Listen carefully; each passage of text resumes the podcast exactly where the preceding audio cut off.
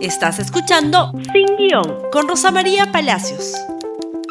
Muy buenos días y bienvenidos nuevamente a Sin Guión. Hoy día vamos a hablar de un enredo comunicacional, un enredo de comunicación y sus consecuencias.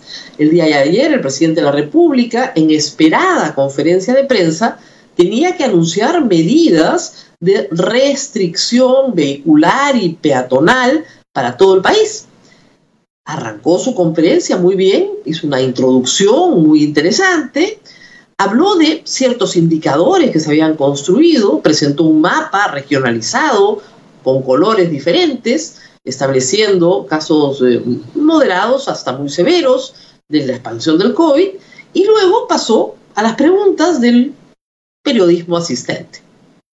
Hasta ahí no había ninguna medida. Normalmente, cuando uno termina su exposición, abre, ¿no es cierto?, a las preguntas de los asistentes eh, para resolver alguna controversia. Pero no, en las preguntas se acuerda que no habían dado las medidas, le da el pase a la doctora Violeta Bermúdez, que comienza a anunciar medidas y claro, se arma un enredo porque ni siquiera habían presentado un cuadro y hubieron varios elementos que hicieron que las cosas fueran mucho más confusas. Por ejemplo, inventar una circunscripción que no existe. Lima Regiones no existe, es la región Lima, que es lo mismo que la circunscripción de la provincia de Lima, que es lo mismo que la municipalidad metropolitana de Lima, ¿no es cierto? Eso es la ciudad de Lima. Otra cosa es la región Lima Provincias, donde está Cañete, donde está este, Huaura, donde está Ollón, Cajatambo, Guarochirí, Yauyos, muy bien. Bueno, esa confusión y un mapa del departamento, de lo que fuera el departamento de Lima, todo de rojo, hizo inmediatamente una confusión. Nadie sabía si el toque de era a las 7, era a las 9, el domingo, con carro, sin carro. Es decir, un caos. Se comenzó a explicar pésimo si Ricardo Cuenca, ministro de Educación, no toma un papel y dice voy a hacer un resumen para que se entienda bien, no se entiende nada, la verdad. Esto implica dos cosas. La primera es que en PCM hay gente que puede hacer un cuadrito pues en cinco minutos, ¿no? Tienen expertos para eso, si la gente acá en las redes sociales lo hizo más, más o menos rápidamente. Pero lo segundo lo que revela es que hay una negociación muy dura dentro una negociación en que en un extremo había los que querían cerrar absolutamente todo el Perú en todo, y había en el otro extremo los que querían dejar todo abierto para salvar la economía. Un grupo liderado por la ministra de Salud y otro grupo liderado por el ministro de Economía. Seis ministros, Economía, Producción, Comercio Exterior a un lado, Salud, Educación, MIDIS al otro. Nos sentaron a negociar entonces lo que tenemos frente a nosotros no es el resultado de una evaluación científica, lo que tenemos es el resultado de una evaluación, eh, de una evaluación política negociada. El desenlace, como veremos, no necesariamente es el mejor. Lo primero que hay que decir es que hay cosas positivas en esta presentación.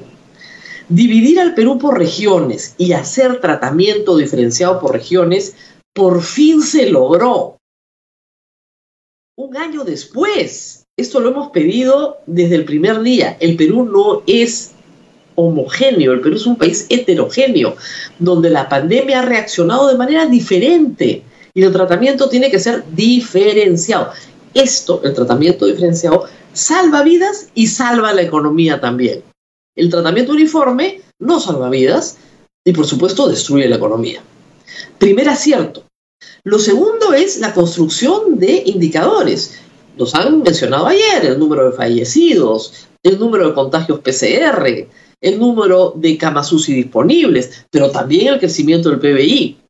Lo que no nos han dado es cuál es la fórmula polinómica, es decir, todas estas variables, qué peso tienen en la ecuación y qué cifra tienen que producir para pasar del amarillo al naranja, al rojo o al rojo extremo en el que no estamos todavía.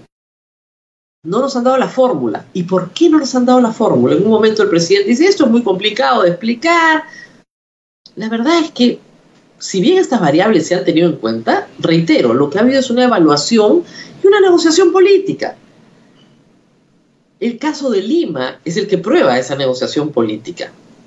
Explíquenme ustedes cómo el norte de región Lima provincias, el norte, Huaura, ¿no es cierto? La ciudad de Chancay, no sé, tienen la misma valoración que el sur, Cañete, Yauyos, si no tienen continuidad geográfica, porque en el medio está la provincia de Lima. Y la provincia de Lima no tiene la gravedad que tienen las provincias que rodean Lima. ¿Ah? Lo que ha hecho el ministro de Economía es salvar la provincia de Lima, que produce más riqueza, y sacrificar con medidas restrictivas las demás provincias de la región. Esa es una evaluación política, pero no es una evaluación científica. Las medidas, hay que decirlas, sí tienen un problema muy negativo. Primero, no nos han hablado de más pruebas moleculares, seguimos con las pruebas rápidas para diagnóstico. Segundo, no se ha hablado de una ampliación de la oferta hospitalaria. En, número de hospitalizaciones, el Perú está casi en 6.000, se supone que hay cama para 12.000. ¿Se van a reabrir los hospitales COVID o no? No se ha hablado de un incremento sustancial de ventiladores mecánicos y no se ha hablado de entrenamiento a profesionales médicos que pueden perfectamente incorporarse para trabajar en unidades de cuidados intensivos. De eso no. La infraestructura queda como está. Con lo que hay nos entendemos. Ese fue el mensaje de ayer. Van a mejorar un poquito, mejorar un poquito en estos días, pero ahí no más. Y esa es una mala noticia, porque las medidas de restricción son las mismas que se aplicaron en marzo, abril, mayo, junio, julio, donde las cosas se pusieron muy mal y a iguales medidas, iguales resultados. No hay forma que con iguales medidas tengamos resultados diferentes. Esto yo lo he explicado tantas veces que ya aburro, yo lo sé, pero yo no entiendo cómo en el gobierno pueden creer que el día, la luz del día, contagia menos que la noche o que el transporte público contagia menos que el auto particular o que el domingo es un día mucho más contagioso que hay que evitar respecto del sábado, el viernes, el lunes o el martes. Las medidas de restricción de la circulación lo que hacen, cuando se aplican muy, de manera muy temporal y acotada, ¿no es cierto? Lo que hacen es que efectivamente la gente no se reúna. Cuando se aplican, reitero, de manera masiva, cuarentena, no sale nadie, solo a comprar comida y mejor por delivery. Funciona. Pero esta cosa wishiwashi, que es parte de una negociación, reitero, es absurda. Les voy a poner un ejemplo. Para ir a votar el próximo 11 de abril, la medida que ha tomado la OMP es que vamos a usar más horas para votar en vez de ir a votar, ¿no es cierto?, de 8 de la mañana a 4 de la tarde, vamos a ir a votar de 7 de la mañana a 7 de la noche. 12 horas. Más horas, menos aglomeración. Bien pensado, racional, inteligente medida. ¿Qué nos está diciendo el gobierno para el resto de los próximos 15 días que vamos a vivir? Menos horas para prestación de servicio de transporte público, para mercados, para farmacias, para bancos, para cualquier trámite administrativo. Menos horas, menos contagio. No, menos horas, más contagio porque hay más aglomeración. El problema no es tomar alcohol, el problema no es una fiestecita, el problema es la aglomeración. La gente no puede estar junta. ¿Dónde la vamos a meter? Al transporte público de pasajeros, en menos horas. Para Lima, 9 de la noche. O sea, el metropolitano tiene que cerrar a las 8. Si usted sale del trabajo, tiene que salir del trabajo a las 5. 6 máximo, con todo el mundo, con toda la ciudad, con usted.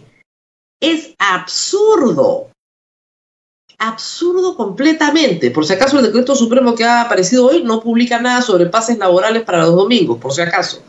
Pero regresamos a lo mismo. El auto no contagia más que el transporte público. El domingo no es un día maldito que hay que evitar. Son las mismas medidas y vamos a obtener el mismo resultado. El contagio se va a incrementar. Sálvese quien pueda. Eso es lo único que saca uno en concreto de lo que hemos escuchado ayer. El contagio se va a incrementar, no porque la gente sea mala y sucia, sino que durante las horas del día la van a aglomerar, como la aglomeraron en marzo y abril pasado, con las terribles consecuencias que eso tuvo para mayo, junio y julio. Estamos advertidas, nada ha cambiado, son las mismas medidas, reitero, con algunas mejoras, pero en el mismo camino. ¿Por qué? Porque son producto de una negociación, no de una decisión científica. Así estamos. Pero en fin, estamos advertidos, estamos advertidos. Nos despedimos, no se olviden de eh, compartir este programa en Facebook, Twitter, Instagram y YouTube. Conmigo será hasta mañana. Gracias por escuchar Sin Guión con Rosa María Palacios. Suscríbete para que disfrutes más contenidos.